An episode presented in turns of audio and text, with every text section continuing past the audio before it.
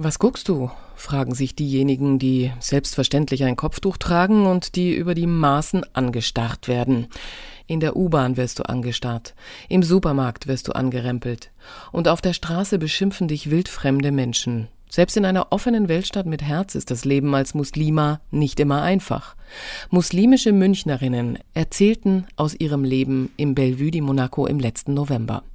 In unserer Sendung Abends unterwegs hören Sie jetzt einen Input von Rabia Kökten von der Ludwig-Maximilians-Universität München und dann führt Suli Kurban als Moderatorin durch den Abend, der in Kooperation mit Before, dem Münchner Forum für Islam und der Fachstelle für Demokratie der Landeshauptstadt im Bellevue di Monaco in der Müllerstraße 2 veranstaltet wurde. Es hat sich gezeigt, dass die Muslimfeindlichkeit im Vergleich zu allen anderen marginalisierten Gruppen am allermeisten mit Feindseligkeit zu kämpfen hat. Die Skala ging von 1 bis 5. Es gab Aussagen, zum Beispiel, ich finde, Muslime passen nicht so gut zu Deutschland.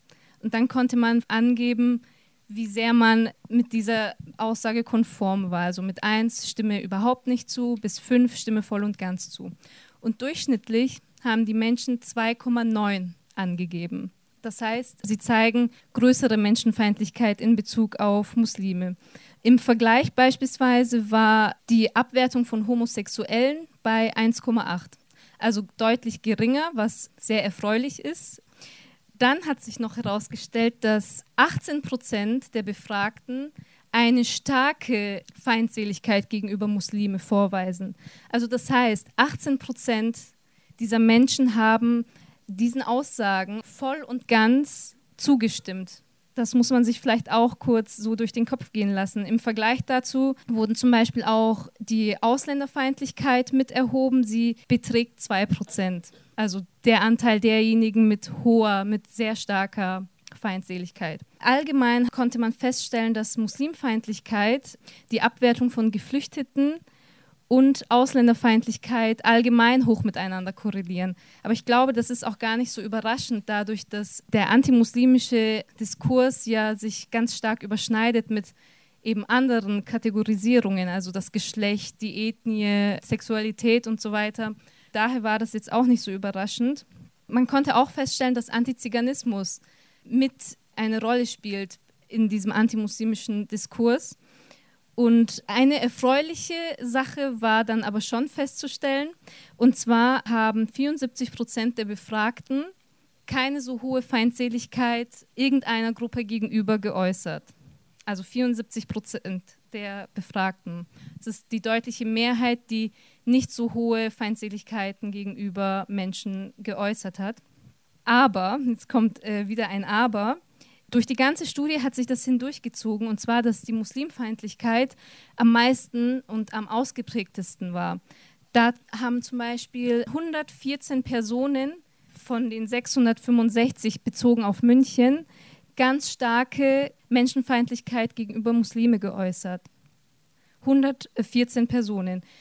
Dagegen waren es bei den Geflüchteten zum Beispiel 33 Personen. Das ist die zweithäufigste marginalisierte Gruppe, die hier erwähnt wird. Aber der Unterschied ist schon ziemlich extrem. Ich möchte Sie mit diesen Zahlen auch gar nicht langweilen, aber was vielleicht noch so wichtig wäre, ist, dass man keine bestimmte Prototyp, sage ich mal, herauslesen konnte an Personen, die Feindseligkeiten gegenüber Muslime äußern. Also man konnte jetzt nicht hergehen und sagen, die meisten feindseligen Menschen sind, keine Ahnung, so und so alt, haben dieses Geschlecht und leben in so einer sozialen Lage also das hat sich alles nicht als signifikant erwiesen. Und deswegen müssen wir davon ausgehen, dass das ein gesamtgesellschaftliches Problem ist. Das macht es dann eigentlich auch höchst relevant, auch gemeinsam darüber zu sprechen und darüber zu diskutieren.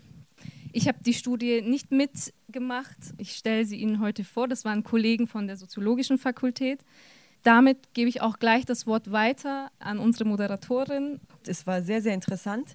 Rabia, du arbeitest am Lehrstuhl für politische Systeme und europäische Integration. Und wir wollen ja jetzt keinen Abend gestalten, wo wir mit so einer Opferhaltung erzählen wollen, was uns im Alltag begegnet. Ne? Wir wollen einfach als muslimische Münchnerinnen, also ich bin selber Muslima, den Abend gestalten und diskutieren. Glaubst du, in den letzten Jahren hat sich die Situation im Vergleich zu früher sehr verändert? Darüber habe ich lange nachgedacht, weil es mich auch so beschäftigt hat. Also von meinem persönlichen Empfinden her würde ich fast sagen, ja, die Situation hat sich verschärft, es hat sich einiges geändert. Aber ich glaube, das hängt auch mit meiner persönlichen Wahrnehmung stark zusammen und mit meinem Bewusstsein dafür, was Diskriminierung ist, was Rassismus ist. Und ich glaube, ich habe mittlerweile einfach dieses Bewusstsein dafür viel besser entwickelt. Und deswegen würde ich sagen, ich glaube, dieser Rassismus war eigentlich schon immer da und der hat so gebrodelt unter der Oberfläche. Für wen war jetzt diese Studie gedacht eigentlich? Also ist es nur so ein theoretischer Text mit ganz vielen Statistiken, die man sich dann einmal anguckt und nie wieder darüber nachdenkt oder wurde da auch darüber diskutiert? Also diese Studie hat unter anderem die Stadt München in Auftrag gegeben und die haben auch entsprechende Maßnahmen eingeleitet und werden das dann wahrscheinlich auch fortführen. Also in dieser Studie, da gäbe es eigentlich noch einiges an Forschungsbedarf, was man nachholen könnte. Also beispielsweise ist die Antidiskriminierungsperspektive, die Perspektive der Betroffenen gar nicht miterhoben worden. Mhm. Aber das wäre zum Beispiel so eine Sache, da können, können Sie gerne nochmal den Auftrag geben. Ich sehe die Leute von der Stadt München gerade nicht, aber wäre so ein Anliegen auf jeden Fall. Ja, ich finde es großartig, dass unser Publikum heute richtig bunt ist, weil mir fehlt es immer, wenn wir irgendwelche Podiumsdiskussionen machen, dass da nur Bio-Deutsche sitzen. Ich komme jetzt zu der Vorstellung zu euch, ja. Amra. Ja. Du hast zu mir am Anfang gesagt, ich habe ich hab gemeint, ja, schick mir ein paar Zeilen über dich und du hast gesagt, ich bin ich. Das ist auch das Motto übrigens im Kindergarten meines Sohnes momentan. Ich bin ich, das ist das Jahresmotto. Ja, weil das fand ich sehr erfrischend, weil wie stellen wir uns vor, was ist überhaupt wichtig bei der Vorstellung? Erzählt man, hallo, ich bin Amra, ich sitze hier, weil ich Muslima bin? Ich glaube tatsächlich ja, aber so würde ich mich ja gar nicht vorstellen. Ich dachte nur, wenn man sagt, ich bin ich, diese Frage ist ja eigentlich, wer bist du? Da könnte man ja stundenlang drüber reden. Dann fängt man an mit seinen ganzen wann man geboren ist und wo man aufgewachsen ist und von wo nach wo man gezogen ist und dementsprechend auch Migrationshintergrund hat, obwohl man ihn eigentlich tatsächlich gar nicht hat. Genau. Und dann dachte ich, es ist ja irgendwie ganz nett, wenn jeder so seine eigene Vorstellung sich macht. Am liebsten hätte ich ja tatsächlich gehabt, wenn jemand aus dem Publikum mich vorgestellt hätte. Und wahrscheinlich wäre ich eine Johanna geworden oder sowas. Oh ja. Aber dann stell doch mal die Bettina vor. Ja. Hallo Bettina, möchtest du dich nicht selbst vorstellen? Hm, so ein Mist. Okay, dann übernehme ich das. Also Danke. Bettina ähm, ist geboren in Niederbayern, ist Mutter von drei Kindern und Gymnasiallehrerin für Deutsch, Geschichte, Politik und Gesellschaft und ist die Antidiskriminierungsbeauftragte des Münchner Forum für Islam. Herzlich willkommen. Und jetzt komme ich zu Gufran. Gufran, du bist gebürtige Münchnerin, studierst an der LMU Soziologie und Philosophie und du warst die Mitveranstalterin der Kundgebung Vielfalt schlägt Einfalt auf dem Marienplatz und da gab es einen riesen Iftar ja. für alle. Da kommen wir noch gleich darauf zurück. Herzlich willkommen. Danke. Merve studiert Master in Politikwissenschaften und du konzipierst mit deinen Freundinnen ganz tolle Projekte, worauf wir später zu sprechen kommen, und machst soziale Arbeit. Herzlich willkommen. Rabia, du machst auch ganz tolle Sachen. Herzlich willkommen. Und ich bin die Suli Kurban. Ich bin Filmemacherin und freue mich, dass ich heute Abend hier bin. Die erste Frage in unserer Runde ist, gab es schon mal Situationen, wo ihr ganz laut schreien wolltet, was guckst du? Und wo war das und wann war das? Ja, sicherlich. Aber ich weiß ehrlich gesagt nicht, wie, wie, ich anfangen soll, weil natürlich öfters solche Fälle passiert sind, sei es in der Schule, in der U-Bahn, sogar auch im Krankenhaus, wo ich arbeite als studentische Aushilfe.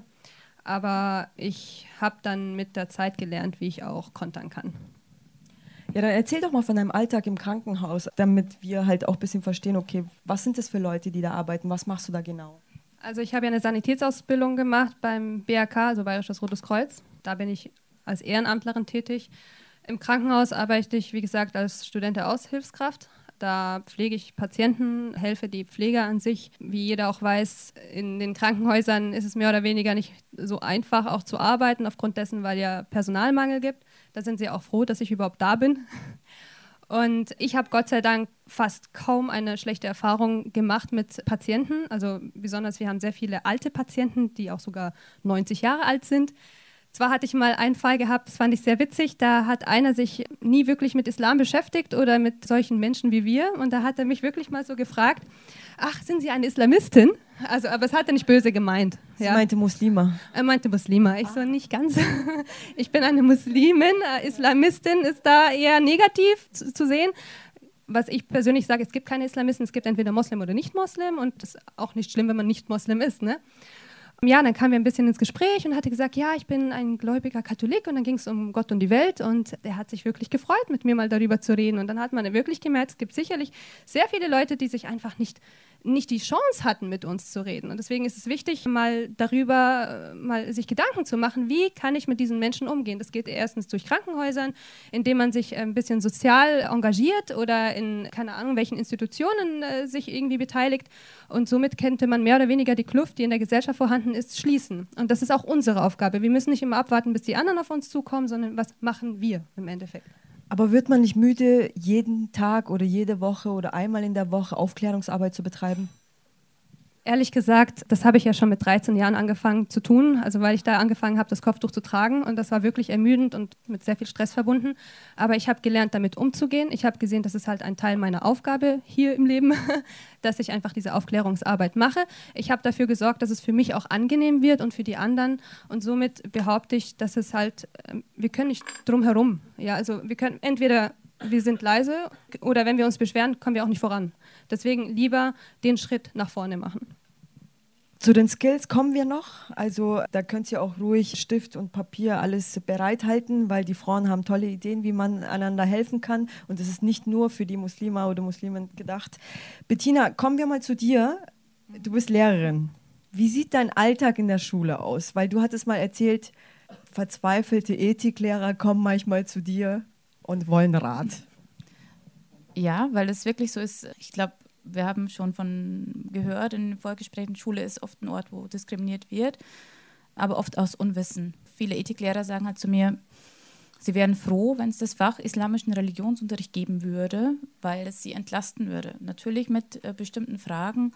Sagen sie, können sie nichts anfangen. Sie können weder sagen, mm ja, das ist so, wie das äh, Mädchen oder der Junge erzählt, oder äh, also sie haben ja nur so von außen einen Blick da ist auch noch viel Aufklärungsarbeit zu leisten einfach. Und es wird schon helfen, wenn islamischer Religionsunterricht da wäre, beziehungsweise mehr Fortbildungen für die Lehrer es auch geben würde. Ja, auch ganz beliebte Fragen, was weiß ich, Kopftuch im Sportunterricht insgesamt. Wir sind jetzt nur Mädchen, muss sie jetzt das Kopftuch tragen oder nicht? Naja, wenn es nicht stört und sie es will tragen, dann.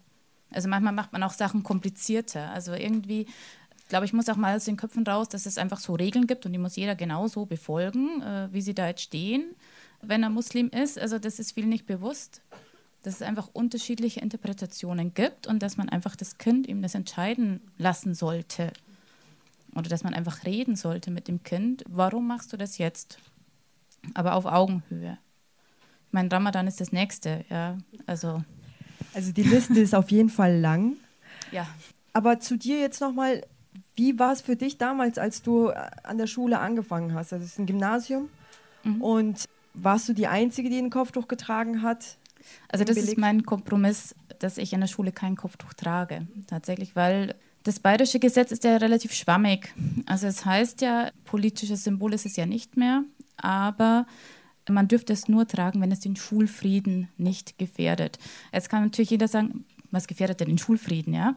Also gefährdet jetzt den Schulfrieden, wenn jetzt eine Mutter, ein Vater nicht damit zurechtkommt und sich laufend beschwert, bin dann ich, der den Schulfrieden stört, oder ist es diejenige Person? Das ist einfach eine sehr schwammige Auslegung. Ich bin jetzt an Mädchengymnasium, das heißt, ich bin eigentlich von Mädchen und Frauen meist umgeben. Deswegen geht's. Wünschen würde ich es mir anders. Muss ich ganz ehrlich sagen, ich würde mir wünschen, weil ich mir denke, es macht keinen Unterschied. Also ich unterrichte jetzt nicht was anderes, oder anders, nur weil ich Kopftuch trage oder nicht. Ich sage immer, Björn Höcke ist auch Lehrer, ja. Also. Oh Es liegt ähm, nicht am Tuch.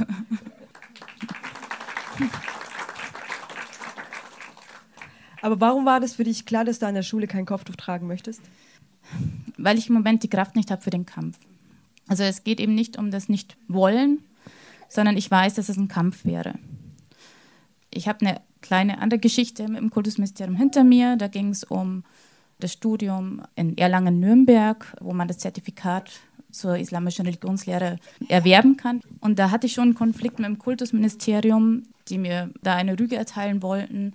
Das hat meine Direktorin dann noch abgeschmettert, weil sie hätte die aussprechen müssen. Es war aber eine sehr ungute Situation und mir wurde da auch klar gemacht, was sie davon halten. Das heißt, ich weiß, es wäre ein harter und langer Kampf. Also die würden sich nicht hinter dich stellen und dich unterstützen? Nein. Rabia, du hast zu mir gesagt, heute würde ich nicht gerne in die Schule gehen.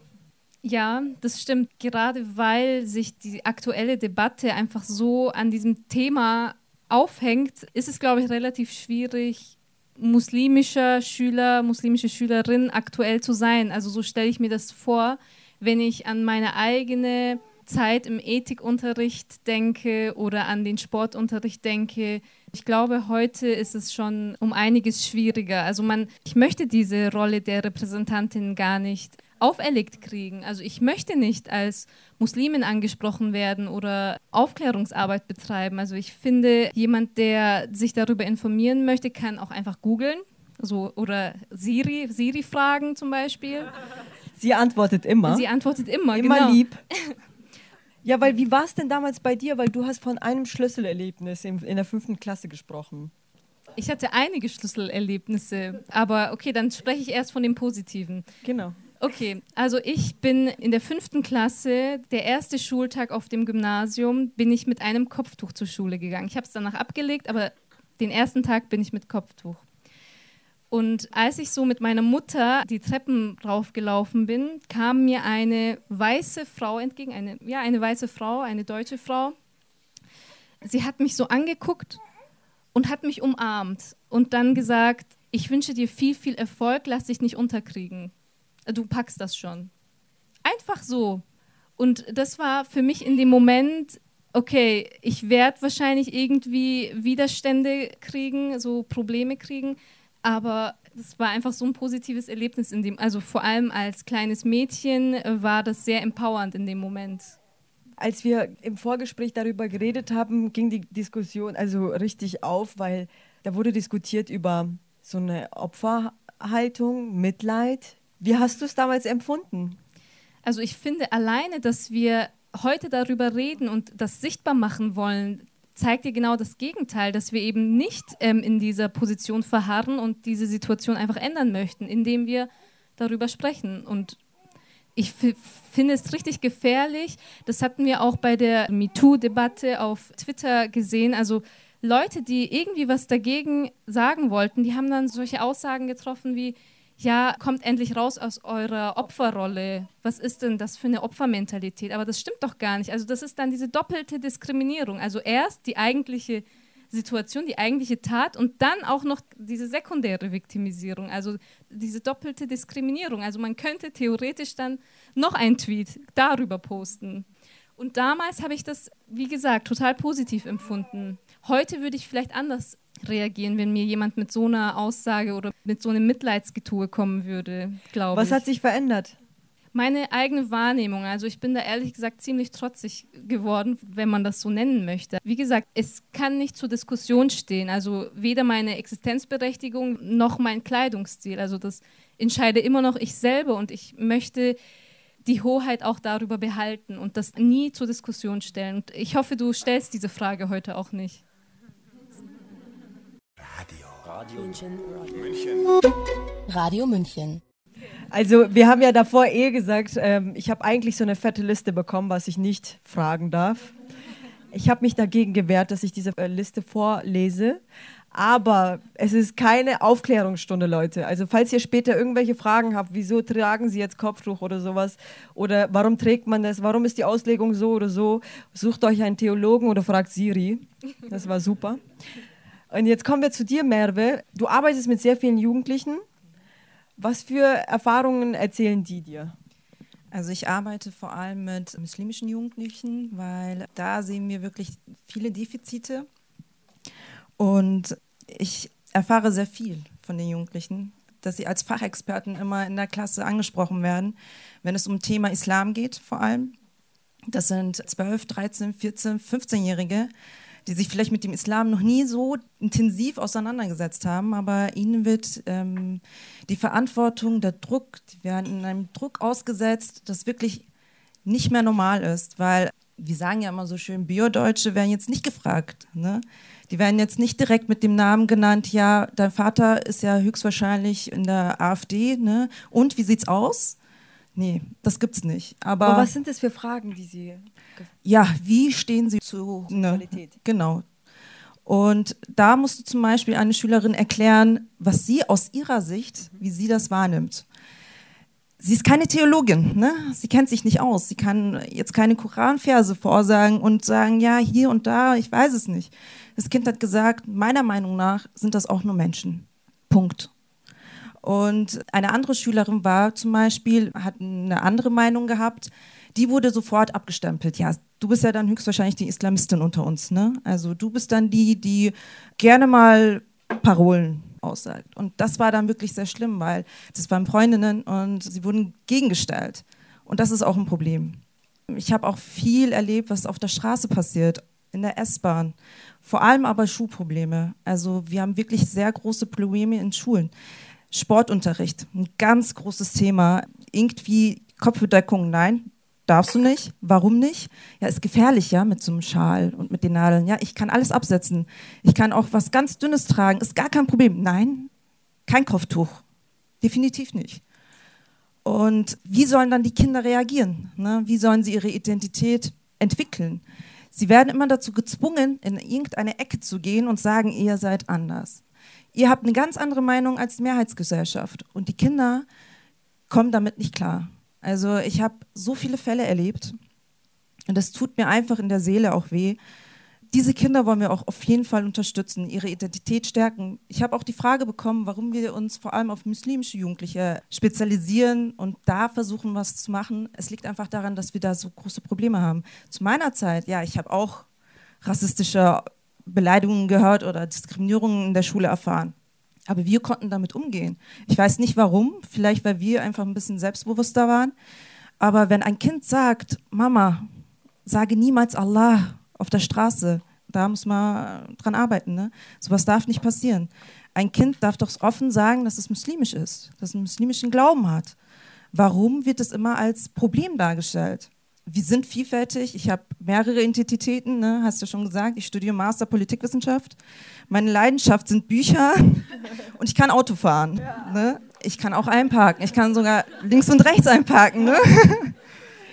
Aber wie genau versucht ihr den Jugendlichen zu helfen? Also konkret, weil nur reden die ganze Zeit, Nein. kommt das da überhaupt an? Nicht nur reden, also auch, dass sie einfach auch mal ihre Frust rauslassen, das ist sehr wichtig. Sie stauen das zu sehr auf. Sie werden immer aggressiver. Es liegt einfach daran, dass sie auch nicht wissen, wie sie damit umgehen sollen, wie sie darüber sprechen sollen, wie sie sich selbst schützen können. Und die Aufklärungsarbeit, ja, gerne aber Fachexperten. Kinder haben, dürfen, sollten nicht diese Aufklärung übernehmen. Ich entscheide, ob ich diese Aufklärung machen möchte oder nicht. Ich entscheide, wem ich was erzähle und ich entscheide, was ich erzähle. Und ich finde es falsch, vor allem jungen Mädels, diese Verantwortung aufzubürgen. Sie haben sich für das Kopftuch entschieden und das ist ihre Entscheidung und das sollte auch respektiert werden. Sie haben sich für die muslimische Identität entschieden, dann sollten sie auch respektiert werden und nicht ständig mit dem Finger auf sie gezeigt und sie mitten auf der Straße beleidigt oder in der Schule marginalisiert werden. Das sollte nicht passieren. Ein Beispiel wegen der Aufklärungsarbeit. Ich war mal bei einer Zahnarztpraxis und eine Dame, die war nicht Zahnärztin, also eher eine Gehilfe. Und dann ging es halt um Thema Kopftuch, Thema Islam, Thema dies, Thema das, wie immer. Und dann hat sie mir erzählt, was ihr halt mehr oder weniger ein bisschen gestört hat und dass es halt manche Muslime gibt oder Frauen, die Kopftuch tragen müssen und nicht wollen. Das kann man auch nicht bestreiten. Es gibt solche Fälle. Aber ich habe gesagt, es gibt auch die andere Seite. Also man darf nicht eine Seite bestreiten, sondern man sagt ja, aber es gibt auch die andere Seite. Und dann ging es um die Einstellung und was ich auch im Leben mache, dass ich keine Hartz-IV-Empfängerin bin und so weiter und so fort, weil sie hat auch gemeint, dieses Schubladendenken, das hat sie auch manchmal gestört, was sie selber hat. Also sie hat sich selber kritisiert. Und ja, dann habe ich ihre Ängste verstanden und versucht, mehr oder weniger ihr zu zeigen, dass ihre Ängste überflüssig sind. Dann hat sie zu mir gesagt, ja, ich weiß nicht, ob ich es Ihnen sagen darf. Ich so, sagen Sie ganz ruhig, kein Problem, jeder hat Meinungsfreiheit. Dann hat sie gesagt, sie ist apropos eine ganz junge, hübsche Dame, blond, blauäugig, aber ja. Dann hat sie gesagt, ah, wir waren auch noch per Du. Das war auch noch das Schöne. Weißt du, welche Partei ich gewählt habe? ich habe es mir indirekt so gedacht, aber dann dachte ich wahrscheinlich eher nicht. Ich sage es nicht direkt. Dann habe ich einfach eher was ein bisschen näher gesagt, CDU, CSU, so in die Richtung. Dann sie so, nee, die AfD. Ich so, ah, okay. Hat mich nochmal angeschaut, warum ich keine Reaktion von mir gegeben habe. Sie so, haben Sie mich gehört? Ich so, ja. Und dann, dann habe ich ihr gesagt, ich kann es auch mehr oder weniger verstehen, nachdem was sie da erlebt haben. Sie lebte damals in Neuperlach und da hat sie halt ein paar Probleme mit manchen Ausländern gehabt, aber da habe ich ihr gesagt, wieder dieses Schubladendenken, das hat dazu geführt, dass sie vielleicht die falsche Entscheidung getroffen haben. Aber nach unserem Gespräch haben sie selber gesagt, dass sie etwas an sich ändern müssen, von ihrer Denkweise her. Hat sie gesagt, ja, du hast recht.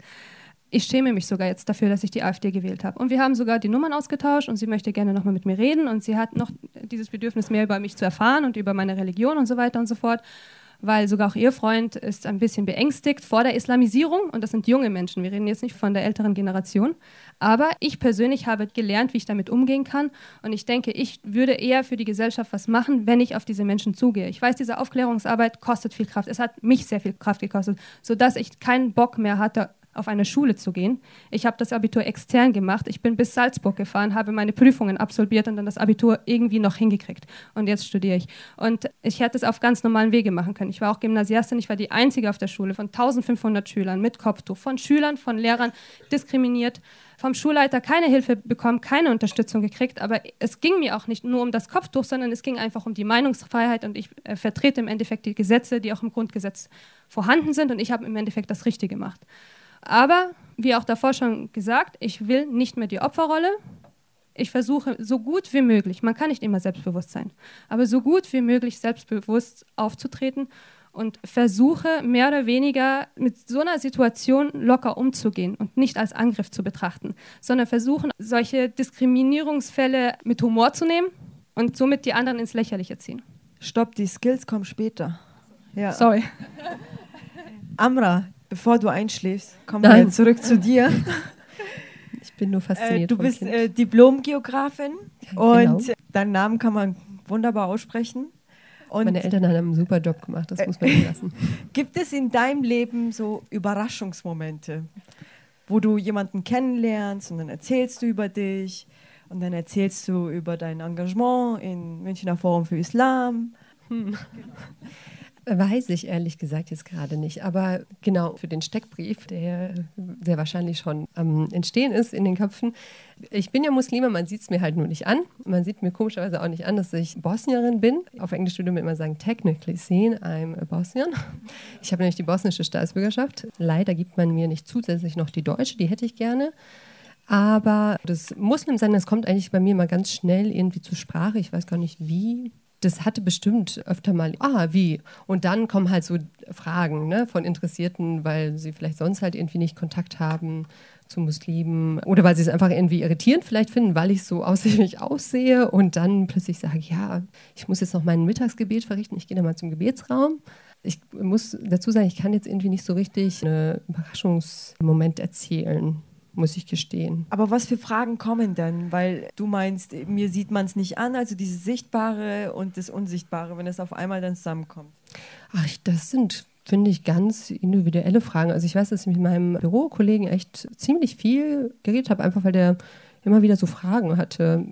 Also ich finde es immer wichtig zu sagen, dass es meine Perspektive ist. Es gibt einfach theologische Grundlagen und wenn die einfach nicht so sitzen, dann möchte ich da jetzt auch einfach nicht irgendwie so sagen, das ist so und so, sondern ich für mich mache das so und so. Und ich weiß auch, dass wir auch über das Kopftuch zum Beispiel gesprochen haben, also das kam auch auf, aber nicht sofort, sondern erst später, später, später. Also mir ist dann immer wichtig, dass ich das Wissen, was ich habe, teile wo ich mir unsicher bin oder wo ich einfach so eine persönliche Note einfach habe, dass ich das auch betone. Da gibt es einfach viel zu erzählen. Also rein theologisch gesehen, aber dann natürlich auch privat, persönlich sozusagen. glaubst du, du hast es einfacher im Vergleich zu Bettina Goffran, Merve, Rabia und der Rest?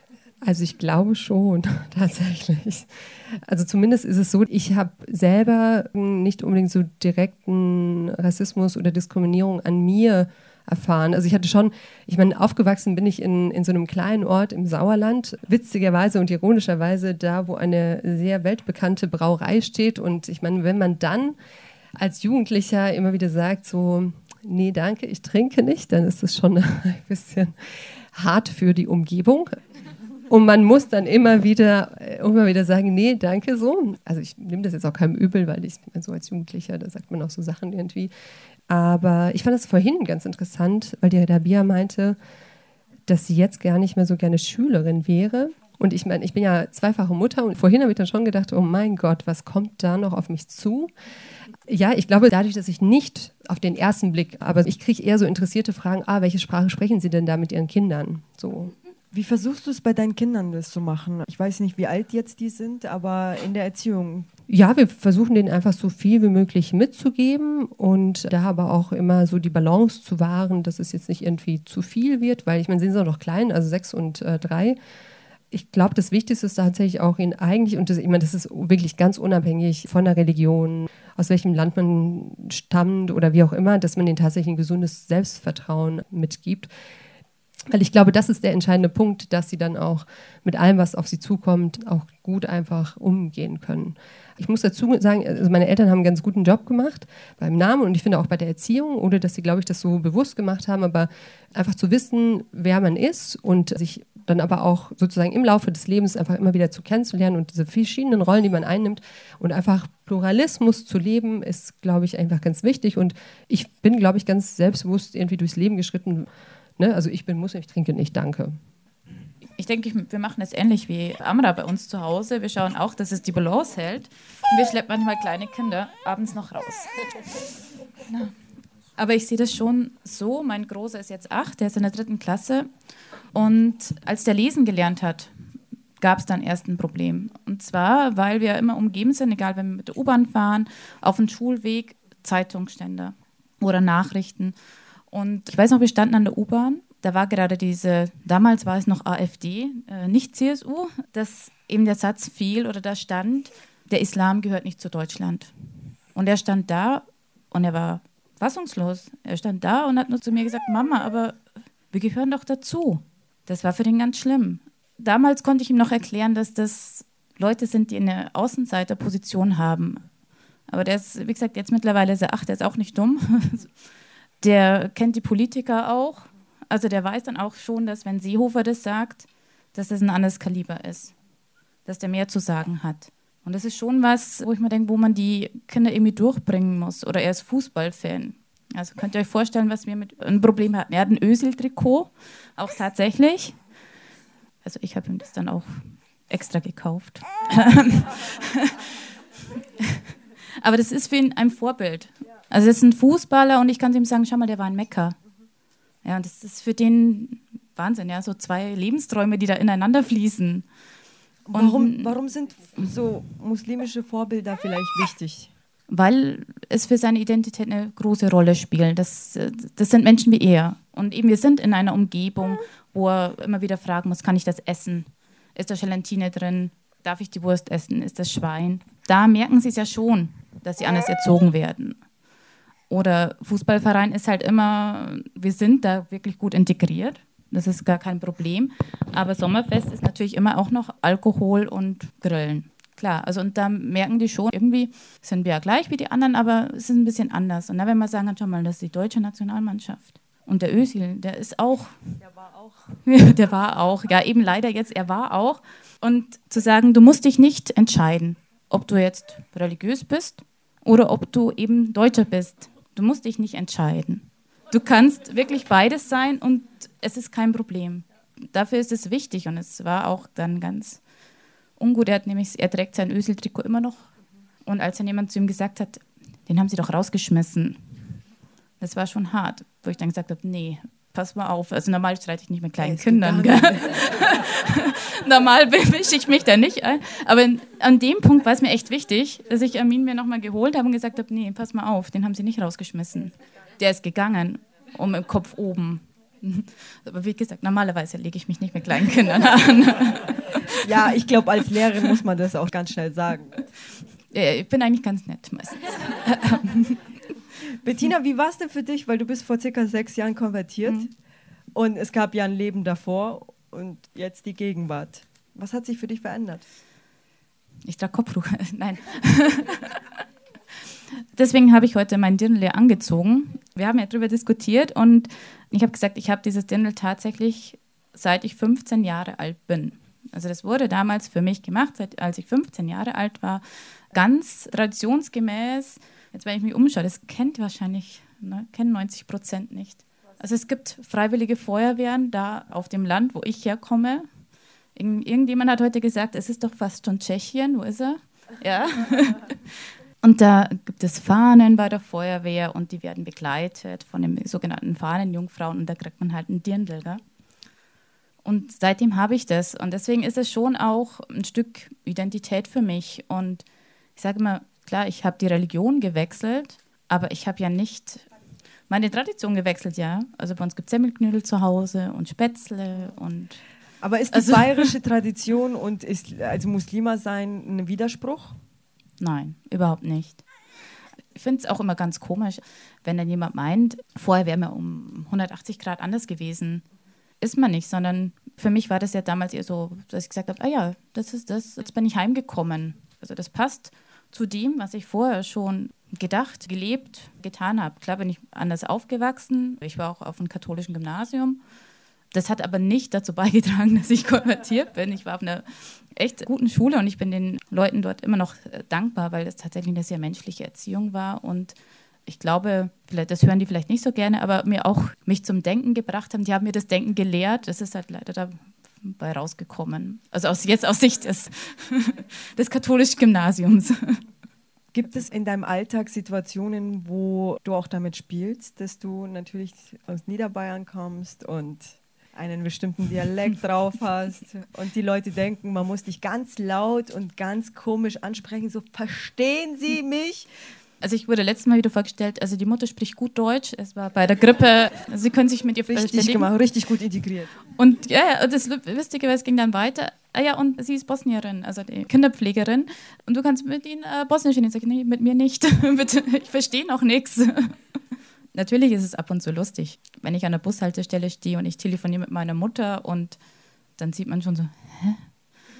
Manche, glaube ich, überlegen, welche Sprache spricht jetzt eigentlich?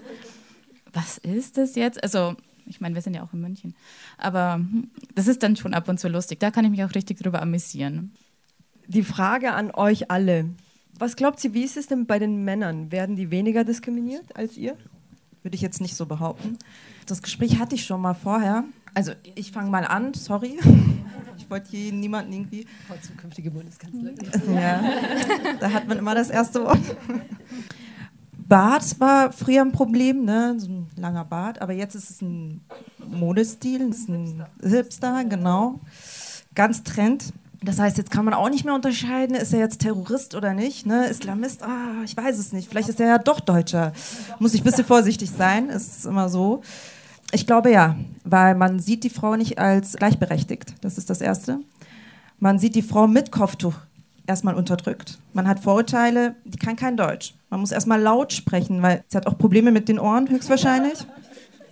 Bildung hat sie noch nie genossen. Also, was ist schon Bildung, ne? Nach der Grundschule musste sie bestimmt zwangsverheiratet werden. Gleich mit elf. Man hat dann mit zwölf seine ersten Kinder, ne? sein erstes Kind und dann die nächsten zehn. Und dann, ja, die ist ja schwach. Die hatten ja eine schwache Stelle. Es wird ja auch in der Familie unterdrückt. Das heißt, da kann ich richtig reinhauen. Da kann ich richtig diskriminieren, meine ganzen Meinungen, also rassistischen Meinungen. Also Aber ich bin ja die, kein Rassist. Also werden die Frauen eigentlich mehr diskriminiert als Männer? Definitiv. Wie ist es denn bei dir zu Hause jetzt? Mit deinem Ehemann? Weil er ist ja auch Imam. Ja. Also gibt es Diskussionen darüber, was dir im Alltag begegnet und wie er darauf reagiert. Ja, ich meine, meistens ist es ja auch so, man ist alleine unterwegs. Sobald man männliche Begleitung hat, ist es auch weniger.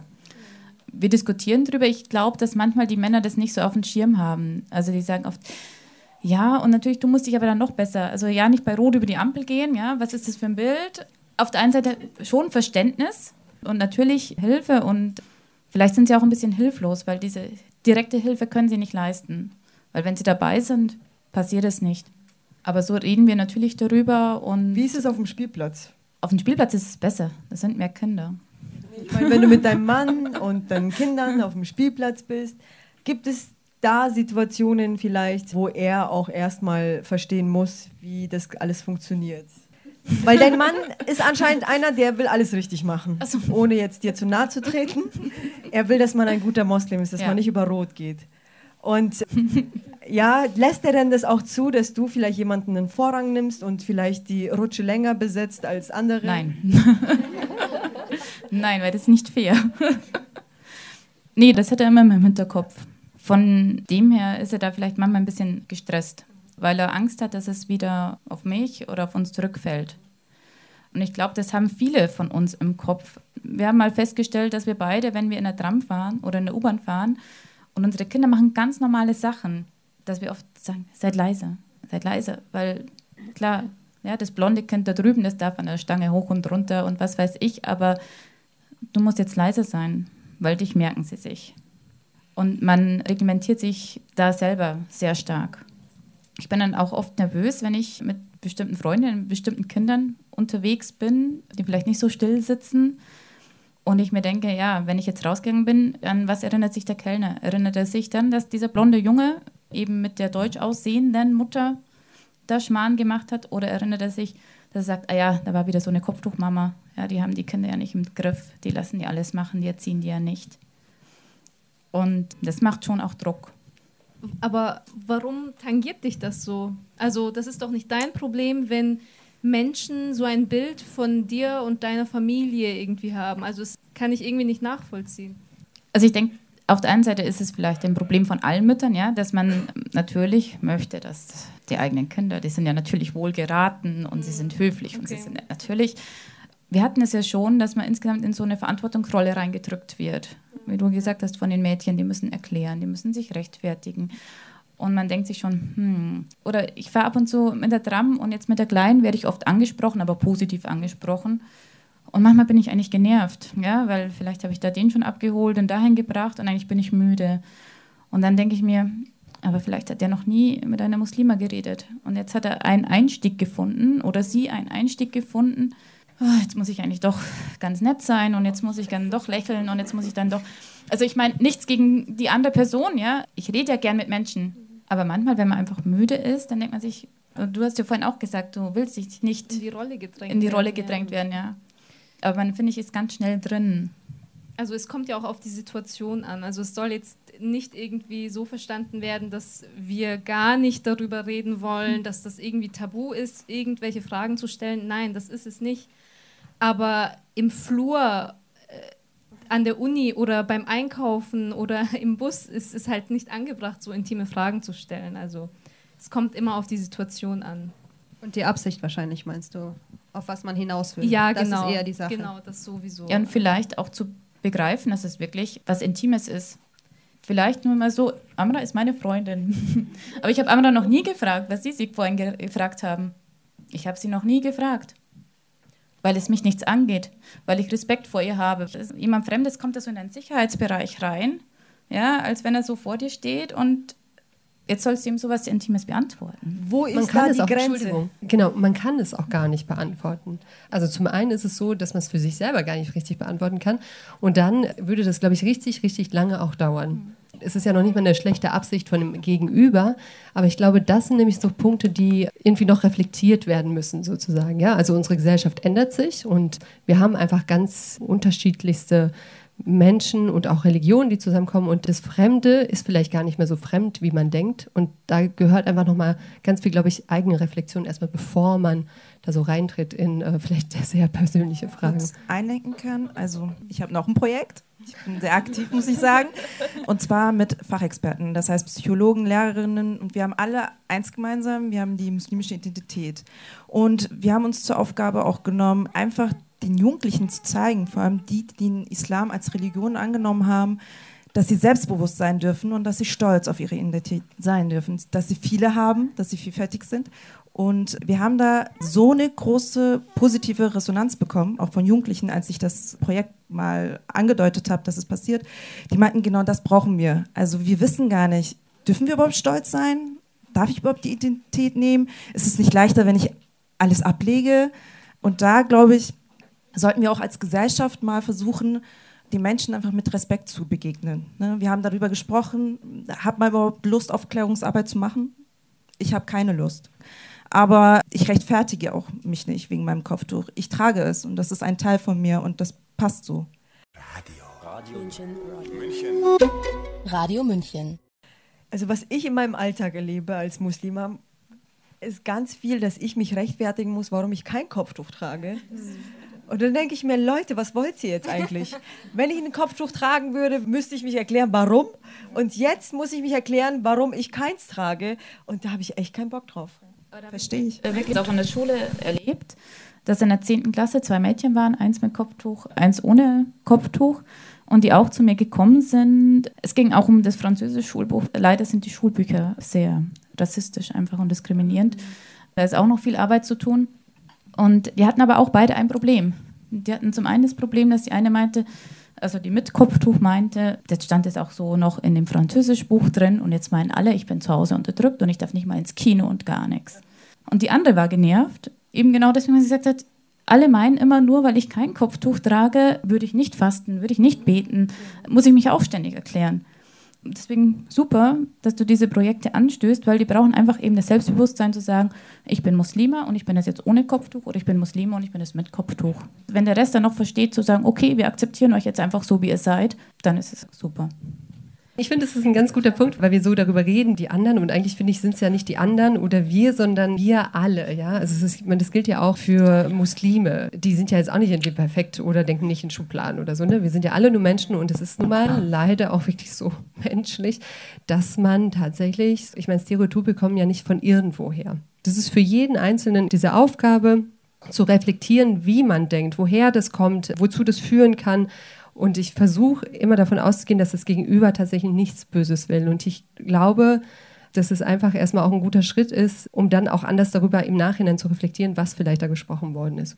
Ich wollte noch einen anderen Aspekt einbringen. Also wir reden hier über alltägliche Erfahrungen, wir reden über Vorurteile und Stereotype, aber wir dürfen nicht vergessen, also wenn wir darüber reden, dann finde ich, müssen wir immer auch diesen Machtaspekt mit einbringen. Also Wer hat die Diskursmacht? Also wie wird Wissen produziert? Wer generiert Wissen? Wessen Perspektive ist sichtbar und, und wer profitiert letztlich davon?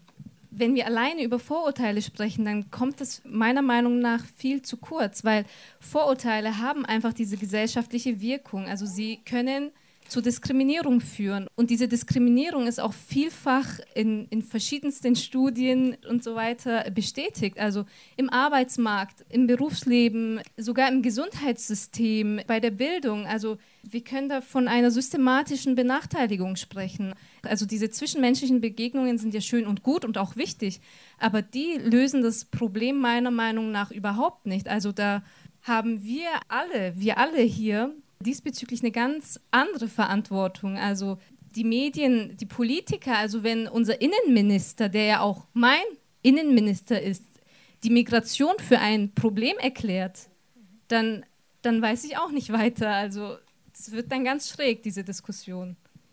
Was ich gerne auch kurz dazu sagen möchte, und zwar, ich habe, es war sehr lange her, 2011 oder so, habe ich im Stadtrat ein Praktikum gemacht.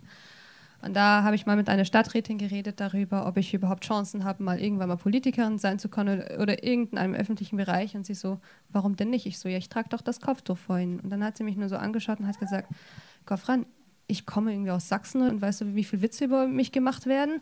Und derjenige aus Hamburg und derjenige aus keine Ahnung wo über jeden macht man Witze oder hat man Vorurteile. Lass dich nicht davon unterkriegen. Nicht nur immer wir Muslime werden diskriminiert, sondern auch andere Leute werden diskriminiert. Und ich glaube, das ist leider Gottes beim Mensch so typisch, dass man gerne die anderen diskriminiert. Und deswegen hat sie mir auch ein bisschen Motivation gegeben. Das heißt, in der Hinsicht, mach doch mal deinen Weg. Versuch dich nicht irgendwie runterzukriegen. Natürlich falle ich runter und versuche aber wieder aufzustehen und dadurch zu versuchen, diese Hürde hinzukriegen mit irgendeiner Art und Weise, aber irgendwann mal komme ich ans Ziel. Und deswegen ist es halt wichtig, dass wir nicht immer nur darauf reiten sollen, was immer negativ ist, sondern versuchen zu sagen, okay, das ist passiert, aber es gibt auch positive Aspekte in meinem Leben. Und deswegen versuche ich eher, mich darauf zu fixieren und einen Fortschritt zu machen. Wir müssen endlich mal eine Lösung finden. Darüber zu reden, dass wir Probleme haben, darüber zu reden, dass wir diskriminiert werden, hilft uns nicht weiter. Wo sind halt jetzt die Lösungen? Immer die Zahlen, so viele sind gegen uns und so viele sind für uns und so viele keine Ahnung was. Und haben wir jetzt einen Fortschritt? Wir haben jetzt einen kleinen Fortschritt schon gemacht, weil wenigstens reden wir endlich mal mhm. darüber. Es ist nicht mal ein Tabuthema oder wir versuchen es davor zu verstecken, sondern wir machen endlich unsere Münde auf. Ja. Und das ist schon mal ein guter Schritt. Aber ich weiß, ich habe eher nicht eure Übereinstimmung. Aber ich, aus eigener Erfahrung spreche ich mehr oder weniger. Das hat mir viel geholfen, weil auch die meisten Deutsche, sei es vom Sanitätsdienst, sei es im Krankenhaus, sei es auch von den Politikern damals, haben zu mir gesagt, ja Goffran, deine offene Einstellung lässt uns vergessen, dass du überhaupt ein Kopftuch trägst. Und das ist, glaube ich, die Art, wie ich erscheine, spielt eine ganz große Rolle. Aber ist das nicht rassistisch, was er sagt? Ich nehme es nicht Weil so wenn auf. Wenn jemand zu mir sagt, hey, also trotz deines Kopftuchs finde ich Ich nehme es nicht so auf. Ich, ich, bin mir sicher, er hat es nicht so, so gemeint. Also ich ja. meine, wenn wir jetzt immer diese, diese Punkte immer so ähm, im Vordergrund stellen, kommen wir nicht voran. Ja, das, das meine ich halt. Wie Und lange? Also ich komme irgendwie jetzt komischerweise damit klar und seit mehreren von Jahren, ja. Also es ist jetzt nicht für mich ein Problem. Aber ich denke mir, ich versuche es mir auch so einzureden, dass es für mich kein Problem ist. Dieses Fremdsein-Gefühl, ja, das gibt es überall. Das gibt es nicht nur in Deutschland. Das gibt auch in Arabien. Es ist normal, wenn etwas fremd ist, dass man es eher als negativ betrachtet, ja. Und dieses Fremdsein-Gefühl verhindere ich, indem ich einfach den Menschen, der vor mir ist, das Gefühl gebe, ich bin nicht anders als du. Man sagt doch, der Klügere gibt nach oder? Aber so weit musst also, du erst mal kommen. Ja. Und, das, ja. und das Problem ist, die Sechsin ohne Kopftuch wird nicht vorher aussortiert, bevor man sie kennenlernt. Es ist einfach nur wichtig, mhm. dass wir uns nicht davon beeinflussen lassen. Also an so. dem Punkt gebe ich dir wieder recht. Ich habe heute einen interessanten Artikel gelesen, da ging es auch um die Sichtbarkeit und dass Sichtbarkeit eben dann die Normalität fördert. Hast du auch gelesen? Ja, also das passt zu dem, was ich gemeint habe. Also dass Sichtbarkeit dann die Normalität fördert und deswegen müsste trotzdem eben mehr passieren. Es müsste eben passieren, dass ich ohne Probleme in die Schule gehen kann und dort mit Kopftuch unterrichte. Dadurch werde ich sichtbar, dadurch werde ich normal. Ja, es muss möglich sein, dass da eine Anwältin, eine Richterin sitzt mit Kopftuch sichtbar sein, Normalität. Da ging es dann auch um Gebäude. Also ich habe an unser Moscheeprojekt gedacht, was dann auch wieder, wenn es eine sichtbare Moschee gibt, es wird normal. Und da würde ich Rabia zustimmen, dass da noch ganz viel zu tun ist und ganz viel auch von oben zu tun ist. Wir sind von unten, sage ich mal, sichtbar ja, und versuchen da das Beste zu machen, aber eben ein paar Entscheidungen müssen von oben kommen. Ich wollte es auch nur nochmal unterstreichen, weil das sind nämlich genau äh, so zwei Ebenen. Ne? Das eine ist so das Strukturelle, gesamtgesellschaftlich gesehen, und das andere sind halt unsere Alltagsgeschichten und wie wir so. Das ist ja auch keine Aufklärungsarbeit. Und wo wir jetzt bei diesem Wort sind, also ich finde, Sprache ist unglaublich wichtig und hat sehr viel Macht. Und genauso wie eigentlich repräsentative Bauten. Ja, ist schon lange her, dass ich studiert habe, aber gerade sowas wie Bedeutungshochheit durch tatsächlich Gebäude. Warum ist es so normal, so viele Dönerbuden zu haben, aber das Minarett, das kleine, wohlgemerkt, ist ein Problem. Da spricht man sozusagen dem Religiösen nochmal eine potenzielle Mehrdeutungshochheit irgendwie zu als kulinarischen, wenn man so will. Das sind so eine Aspekte und das andere ist, dass ich so Sprache, ich finde nämlich schon krass eigentlich, wenn jemand sagt, es lässt uns vergessen, dass du ein Kopftuch stehst. Und das wäre für mich eigentlich ein guter Punkt dann zu sagen, wow, was haben Sie da gerade gesagt? Also ohne dass die Person, und ich glaube, das ist nämlich wirklich, die Absicht war nämlich tatsächlich sicherlich keine schlechte, aber was ist bei uns eigentlich in den Sprachgebrauch durch Medien unter anderem auch eingegangen, was man tatsächlich wirklich deutlich reflektieren und hinterfragen sollte. Und da kann jeder bei sich auch wirklich anfangen und ansetzen. Ja, da das schließt halt, uns ja nicht aus. Genau, da ist es halt die Sache, okay, leider Gottes wird das Kopftuch immer mit Unterdrückung mehr oder weniger in Verbindung gesetzt. Aber umso mehr die Frauen mit Kopftuch endlich ihre Stimme zeigen, desto weniger wird man immer mit dem Kopftuch und Unterdrückung assoziiert. Das ist, was ich behaupte. Oh ja, da muss ich dir leider widersprechen. Also ich glaube nicht, dass nur weil wir uns irgendwie mehr anstrengen, dass sich dieses Bild ändert, weil erstens der Mensch nimmt nur selektiv wahr. So sind wir. Wenn man dich so sieht, dann würde man vielleicht höchstens sagen, okay, sie scheint eine Ausnahme zu sein. Aber die Regel ist Wurde ja... leider so gesagt, aber ich versuche es den anderen zu verklickern. Es ist nicht so der Fall. Also Zum Thema Frauenunterdrückung und Kopftuch. Ihr erinnert euch oder Sie erinnern sich wahrscheinlich alle an den Fall mit Fereshta Ludin und die Klage gegen das Kopftuchverbot als Lehrerin. Das Urteil hat ja, also ich kann mich nicht mehr genau erinnern, aber es hat ja gelautet, dadurch, dass das Kopftuch ein Symbol der Unterdrückung ist, darf das nicht Deutschland Schule repräsentieren.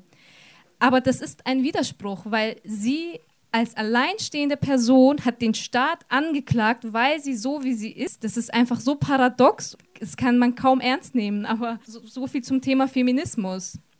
Eine Muslima kann niemals feministisch sein. Geht gar nicht, das ist nicht kompatibel, ist immer Jetzt die Aussage. Auch so sarkastisch zu sein. Ja, es tut mir ich leid, aber das sind kurz, so Themen, oh mein Gott, ich, ich muss immer, sie schlagen. Aber ja, aber ich, ich glaube, ich gehe damit so um. Ne? Ich frage einfach die Gegenüberperson mit einer Gegenfrage. Was heißt denn Feminismus? Was sehen Sie denn als Feminismus? Die Gleichberechtigung der Frau? Ich bin gleichberechtigt. Ich bin 27 Jahre alt und stehe auf eigenen Beinen. Ne? Ich habe keinen Mann an meiner Seite, der mich unterstützt oder ich ihn unterstütze, damit er ganz weit nach oben kommt und irgendwann Bundeskanzler wird. Sondern ich sage auch, ich habe eine sehr feministische Ader, muss ich sagen. Also wenn es um Frauen geht, die lieber zu Hause sitzen sollten und auf ihre Kinder aufpassen sollten, bin ich immer die Erste, die aufschreit und sagt, warum? Du willst doch eine Frauenärztin oder nicht und kein Frauenarzt. Und dann wird gesagt, ah stimmt, ja, ich will ja Ärztinnen. Ne? Ah stimmt, ja. Da brauchen wir welche, stimmt. Da hast du recht. Ich glaube, wir müssen einfach auch unter uns das Bewusstsein einfach stärken, dass unabhängige Frauen leben, existieren und bestehen bleiben. Witzig, die Wahrnehmung.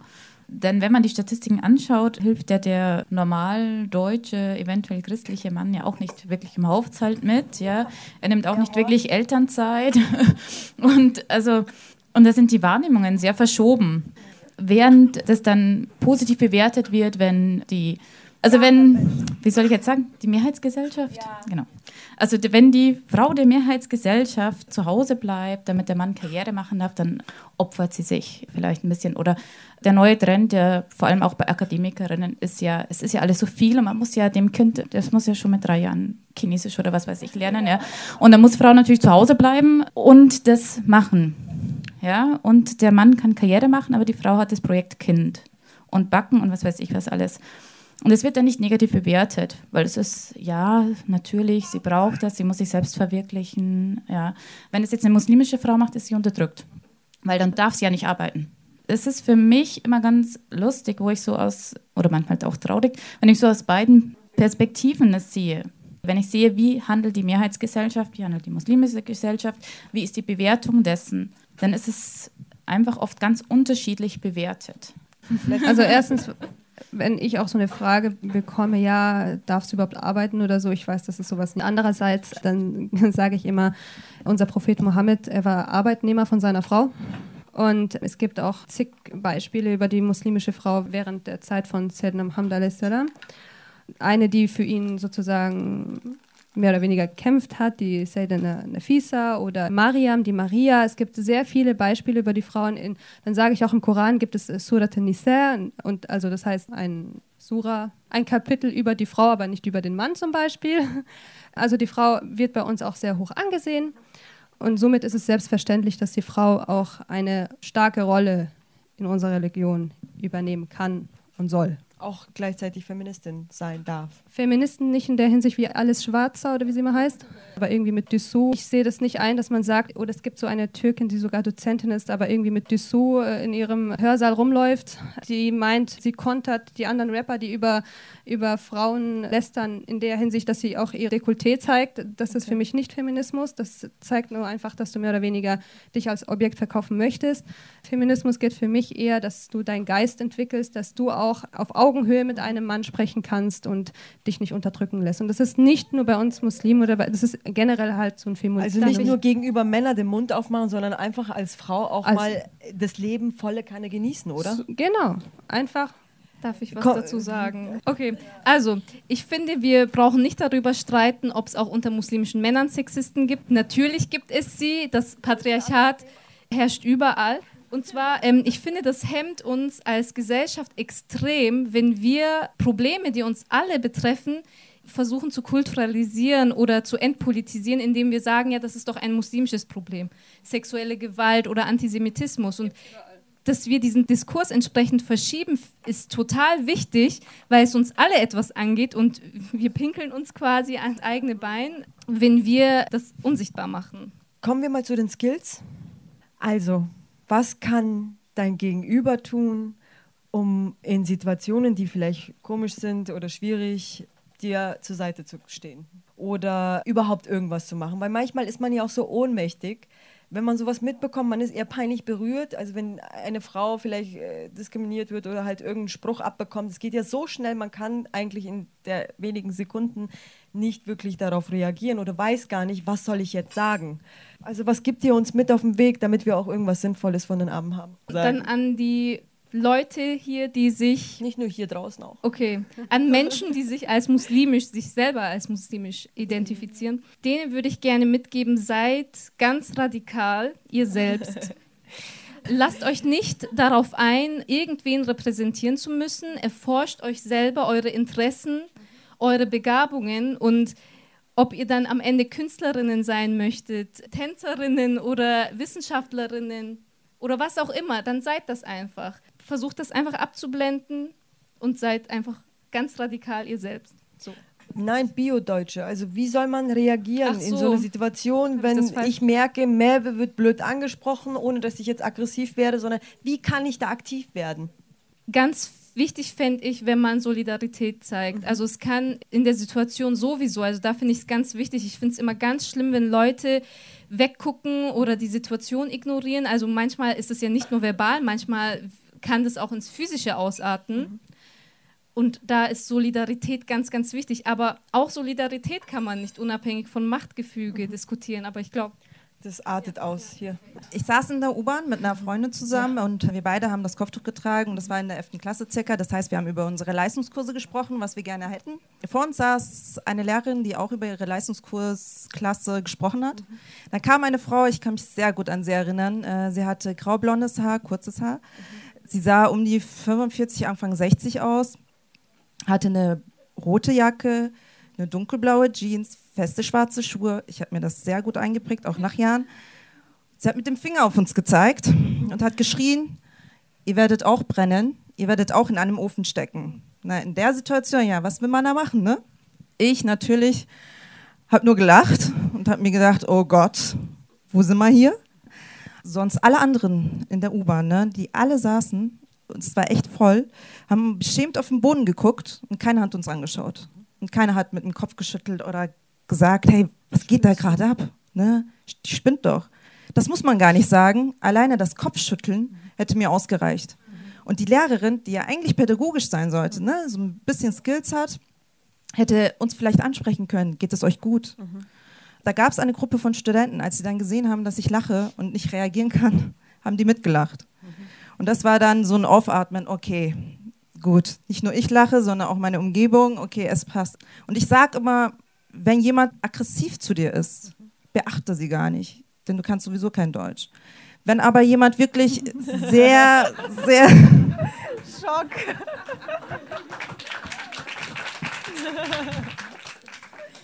sonst sage ich immer, wenn ihr was sagen wollt, dann sagt es. Aber mhm. gegenüber starken Männern, wirklich, die gerade auch ein bisschen alkoholisiert sind, einfach weggehen. Einfach nicht beachten, weggehen oder sich zu jemandem hinsetzen, der dich gerade in dem Moment anschaut und denkt, oh mein Gott, ne? einfach dazusetzen und fragen, ja, wie ist denn das Wetter? Ja.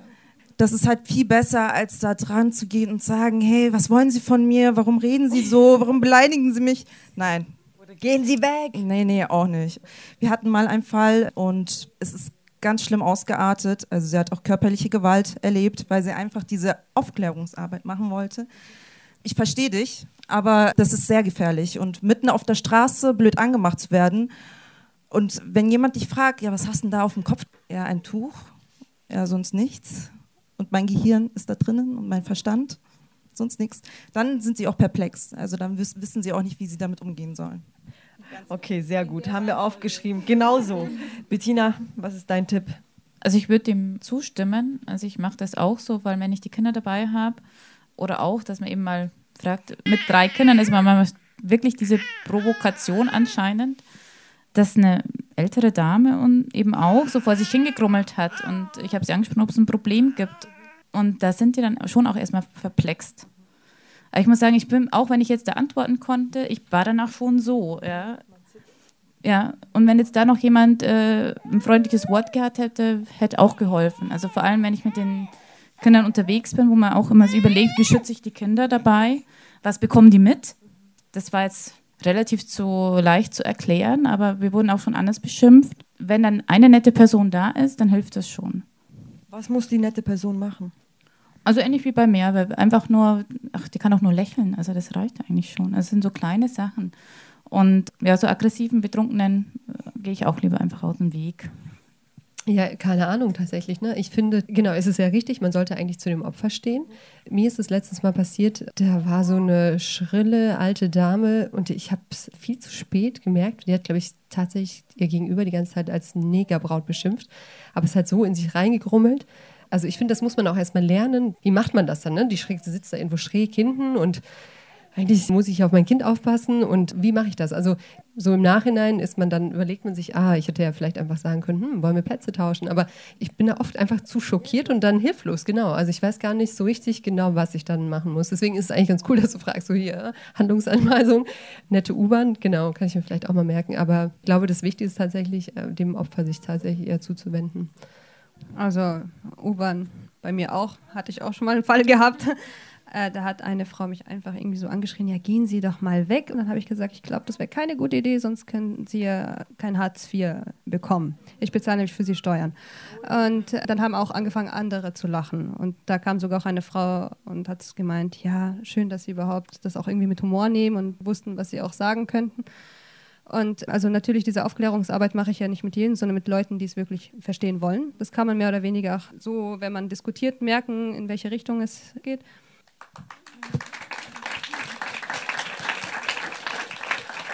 Also ich versuche ab morgen oder ab, ab heute Abend ein bisschen mehr positive Energie von dir mit nach Hause zu nehmen und auch alles mit Humor und Verständnis zu sehen. Ja. Und es war echt schön. Das danke. Leben ist zu ernst. Nehmen wir das doch eigentlich mal ein bisschen mit Humor. Sie hörten Was guckst du? Eine Diskussionsrunde mit vier muslimischen Münchnerinnen. Den Input gab Rabia Kökten von der Ludwig-Maximilians-Universität München und Suli Kurban führte als Moderatorin durch den Abend. Er fand in Kooperation mit Before, dem Münchner Forum für Islam und der Fachstelle für Demokratie der Landeshauptstadt im Bellevue di Monaco in der Müllerstraße 2 statt. Hören Sie in der nächsten Sendung Abends unterwegs im Bellevue di Monaco am 12. März das erste Heimatministerium zum Thema Bildung, moderiert von Stefan Dönwald vom Bayerischen Flüchtlingsrat. Und jetzt wünsche ich noch einen schönen Abend. Machen Sie es gut. Ciao, Servus.